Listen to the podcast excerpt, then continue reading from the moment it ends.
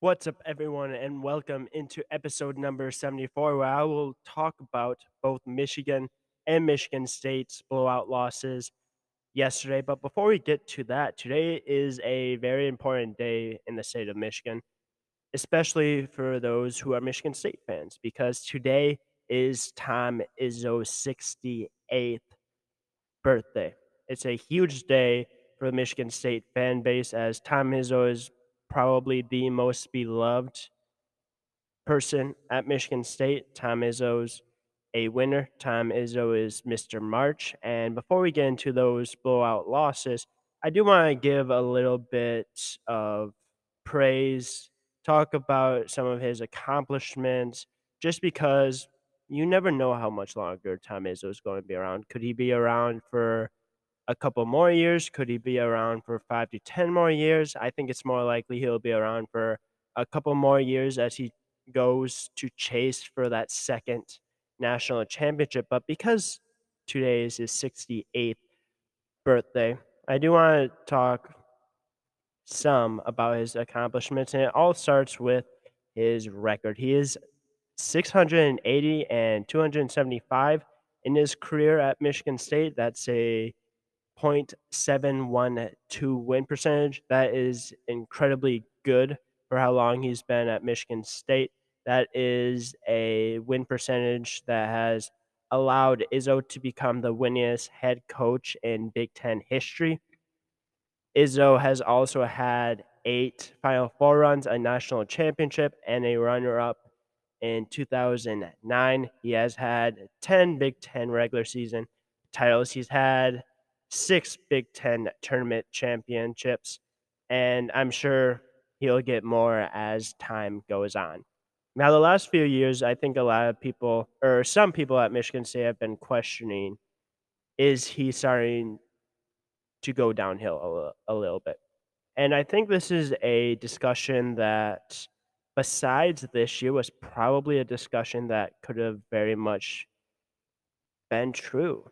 Izzo and his teams have really struggled the past couple of years. And when I say this year, I'm saying more of the type of players Tom Izzo is bringing in this year's or next year's recruiting class. I think Izzo has kind of that energy back. And I know, especially for fan bases this year and how the team's been performing, I understand the frustration. I understand not going to go get a big man in the transfer portal. I think that's understandable to be frustrated with those things, but I don't think Izzo is doing what Mark Dantonio did. And Mark Dantonio is a beloved member of Michigan State.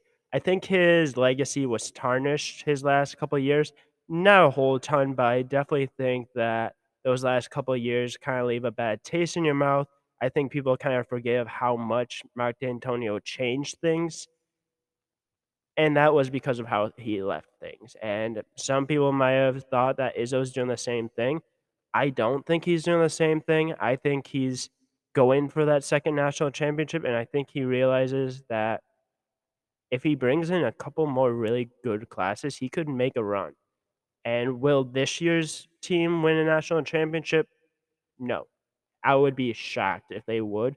Now, with that being said, do I think Michigan State this year could make a run in March depending on these next eight, nine games if they continue to play well, if they get win after win after win, if they start getting hot at the right time. Do you think Michigan State could make a run? You have two great guards. You have Malik Hall, T- Joey Hauser. Yeah, I do think Michigan State can make a run. But we're talking a little bit about Tom Izzo, and in my opinion, he's the GOAT. At least he's the GOAT at Michigan State. Now, I know overall, is he the GOAT? Probably not for a lot of people. I'm a huge Tom Izzo fan, but is he better than Coach K? Does he have more championships? No. Does he need that second national championship? Kind of. He kind of does need it. If he doesn't get it, will I still defend Izzo as long as I live? Absolutely. I don't think Michigan State will ever see a coach as good as Tom Izzo ever again, in my opinion. Tom Izzo, what he's done for the program, where he's gotten Michigan State, is going to be something that will never be forgotten. He's getting a building named after him.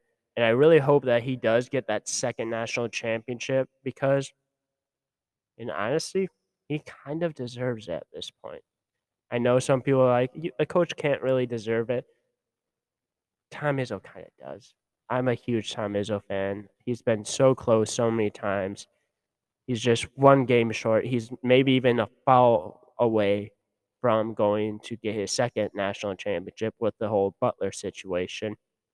But overall, happy birthday to Tom Izzo. Happy 68th birthday. Hopefully, he is coaching Michigan State for many years down the road. And I know the day that he retires is a day that the Michigan State fan base and even some Michigan fans might be a little sad just because of how much he's been around and how much I think he really means to the state of Michigan and not just solely Michigan State, which Michigan State he means a lot as well.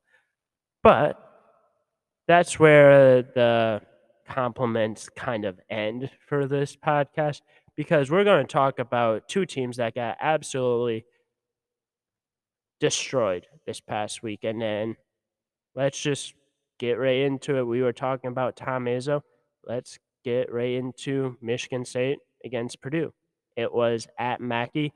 Michigan State has not won at Mackey since 2014, and Purdue is the number one team in the country, and the result showed it. Michigan State loses 77 to 61.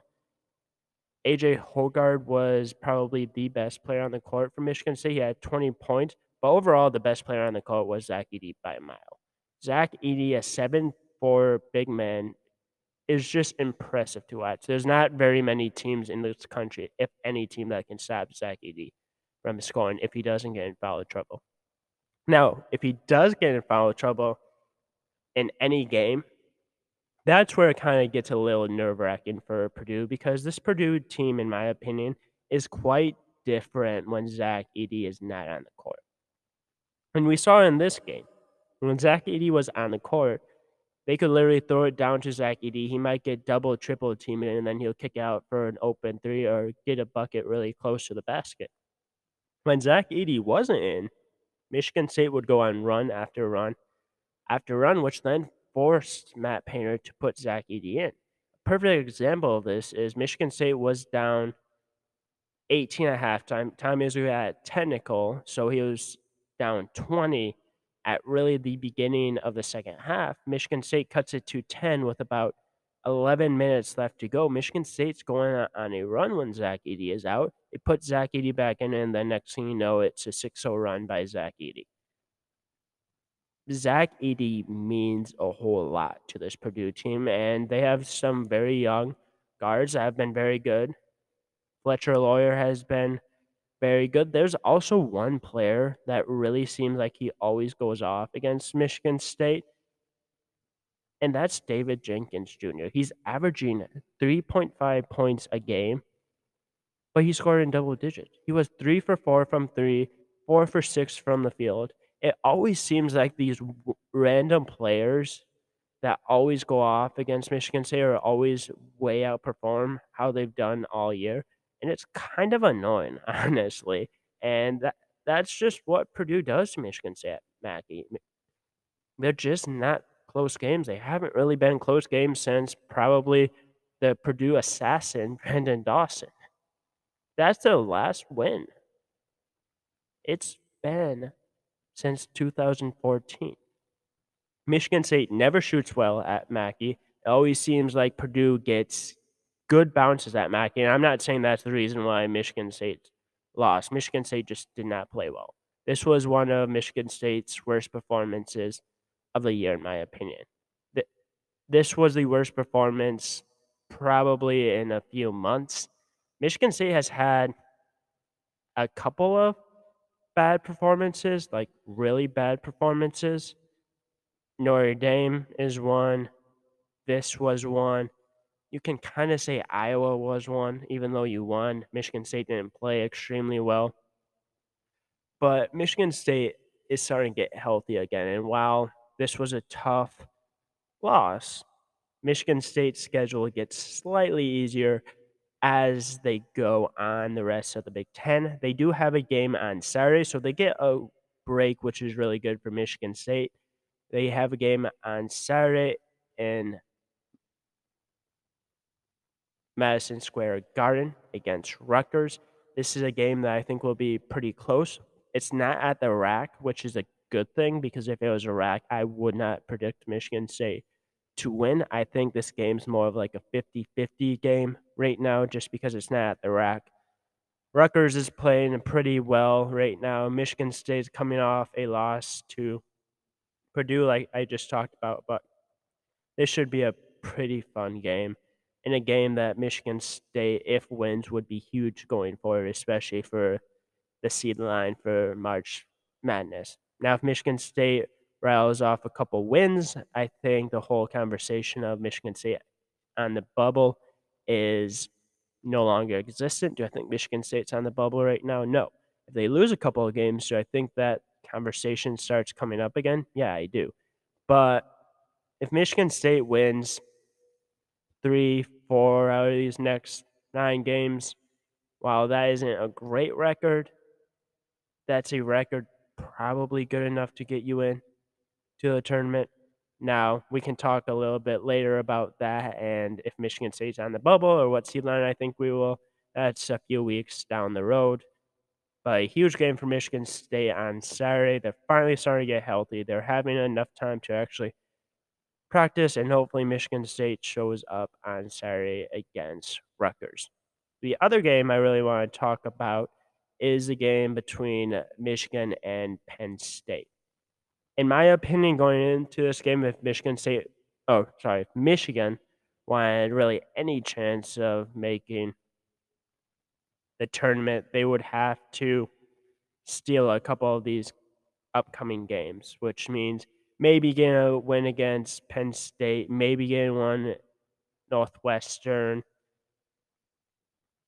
And that just didn't happen at Penn State. Penn State played an extremely good game. They end up winning by 22. Jalen Pickett's just an absolute baller for Penn State.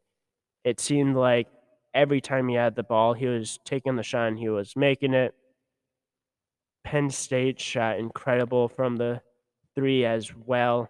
If Penn State is hitting their three ball, it's kind of over for a lot of teams just because of how good of a team they are at shooting the three. They went 13 for 30 from three, which is 43.3% from the three line. You can't allow that against Penn State, and the result of the game just kind of shows that. Now let's go on to Michigan. I thought Hunter Dickinson wasn't very good. He wasn't very active. This was definitely not one of those games where you're like, hey, watch that film of Hunter of Hunter Dickinson. Definitely not. This is one of those burn the film games for Hunter Dickinson, especially for going up against a Penn State team that historically, especially this year, they're not a very tall team, especially at the center position. I thought this was a game that Hunter Dickinson could have easily dominated. While Penn State did go a little taller, they played a guy that hadn't played a ton of minutes, that hadn't hit a ton of shots, and he kind of took it to Dickinson a little bit. Now, on the other hand, Jett Howard, very, very good. 21 points, 8 for 13 from the field, 5 for 7 from 3. Jett Howard is just going to constantly give you these types of performances. He's playing himself up for a lottery pick at this point. Jett Howard just will get his 20 points, 15, 20 points every night. It's just kind of a sad situation if you're a Michigan fan because you have two players. You have Jett Howard, you have Hunter Dickinson. Those two players alone are a great one two combo. Kobe Bufkin could be number three sometimes. He's been a little inconsistent throughout the year, but this is just a team that hasn't played well, hasn't clicked. Their defense isn't great. Their offense outside of Jett Howard and Hunter Dickinson is up and down every single game. They give huge runs throughout the game. Like it was a two point game before halftime with 440 left to go. Penn State went on an 18 to 2 run. With 440 left to go, Michigan was in this game. And then you give an, a huge run and basically just ends the game right there. Now, Purdue, sorry, Penn State was hitting back to back to back to back threes, but they were good looks. They weren't really that contested of a three point shot. And Juwan Howard has to fix this because what does Michigan have going into next year? Hunter Dickinson could come back, which would be great for Michigan. I don't think Jett Howard will come back. If he does, I think that's kind of a mistake, especially because he's playing himself into a possible lottery pick. You have Kobe Bufkin coming back, which I think he's going to continue to improve and he's going to be a very, very good player. And he already is that. He just needs to be a little bit more consistent. Terrance Williams won't be back. Dug McDaniel, playing him a lot this year is going to benefit him for the future. Michigan just needs to find some help. And if that means playing Will Tschetter more, I honestly think they should. Tarris Reed has played decently well as of late. Jace Howard played 18 minutes. That was kind of a surprise. Joey Baker wasn't hitting his shots. If you're a Michigan fan, it's just kind of tough to watch this basketball team. And being a state fan, I completely kind of understand that. Now, am I saying I understand that this year? No, I think Michigan State's a fun team to watch this year. But the last two years for Michigan State, I understand how bad of an offense can be or how an offense can be going for one or two players and that's it. It's not fun. Trust me. It wasn't watch it wasn't fun watching Michigan State sneak into the tournament last two years. That's not Michigan State's expectations. I don't think that's Michigan's expectations anymore. I think Michigan's expectations is to make the second weekend. Michigan hasn't made the second weekend in the tournament the last five years. Michigan went from a team that was fighting to get into the tournament year in and year out to being a team that you're seeing in the Sweet 16 every year. Now, this year could just be an anomaly but when can we have that conversation of Juwan Howard if he's a good coach or not? I had this conversation last year. About the same time, I had this conversation, and then Michigan went on an absolute run. They made the NCAA tournament, they made the Sweet 16, and they could easily do that this year.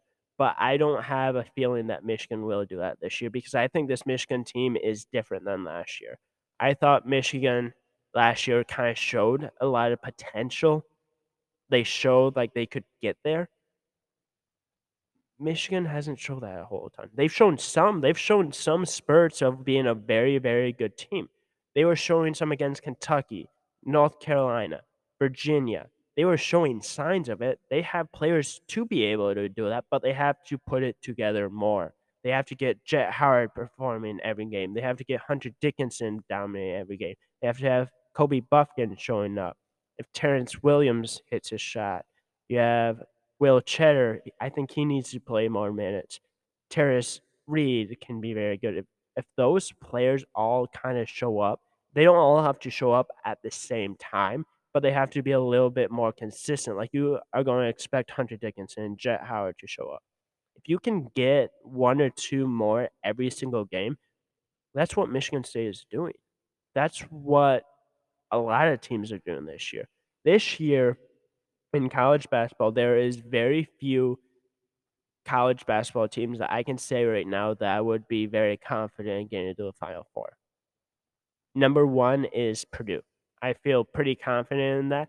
Now, that is extremely scary for me to say because I've always said I do not trust any Big Ten coach outside of Tom Izzo and Juwan Howard to make a run in the March because no other really coach has done that. I'm just more worried of if Zach Edey gets either hurt, if he gets in foul trouble, what does Purdue look like, especially against a team that can compete with them without Zach Edey? I think the Big Ten, if Purdue did not have Zach Edey, I think the Big Ten would be much closer than it already is. That's how much of a difference I think Zach Edey makes. Zach Edey is a player that is an absolute mismatch anywhere he goes. He is a guy with great footwork. He's a guy shooting 74% from the free throw line. Purdue's just a very good team. Michigan kept close with Purdue. Michigan State kept one game close to Purdue. It's possible, but Michigan has to start clicking on all ends. They have to do a better job of communicating on the defensive end. They have to get better performances from Bufkin, Reed. Joey Baker has to start hitting his shots. If they do that, they could pull off a couple wins in a row, and you're going to need that if you want any chance to make the NCAA tournament.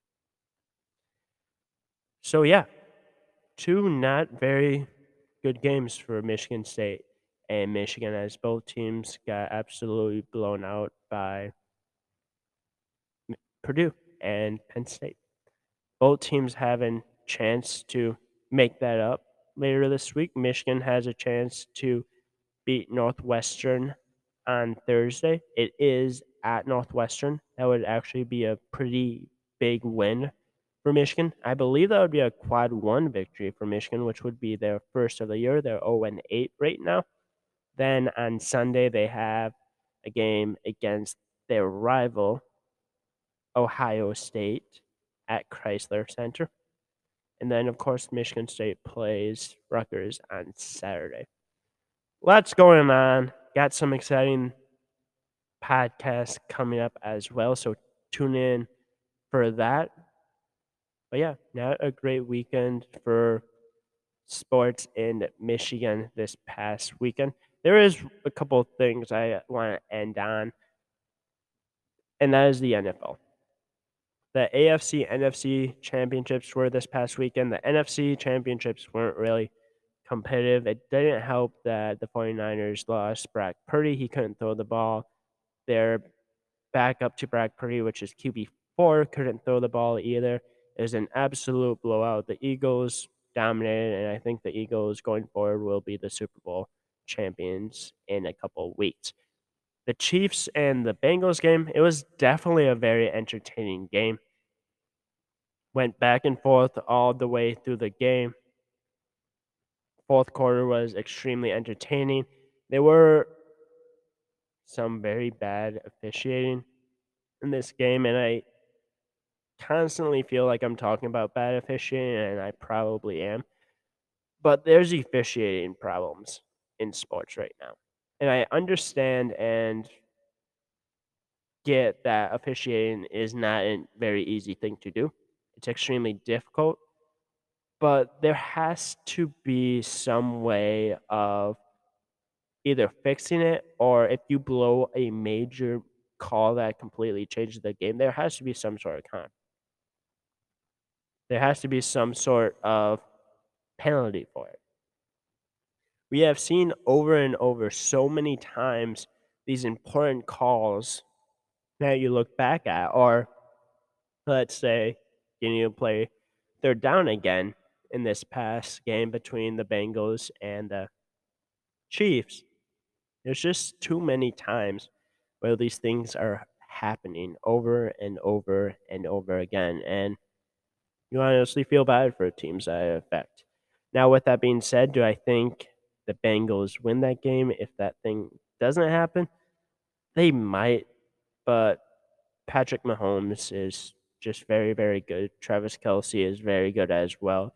You have the first ever Super Bowl where two brothers are playing each other. You have Jason Kelce and Travis Kelce. That will be extremely exciting. I hope to see a very good Super Bowl a very competitive Super Bowl, a high scoring Super Bowl. Patrick Mahomes versus Jalen Hurts. It's going to be electric. It's going to be fun. I love the Super Bowl. Lots of good things going on right now in the sports world. So, yeah, thank you again for always tuning in, always supporting the podcast. I really do appreciate it. And continue to tune in because we have some very fun episodes coming out very soon.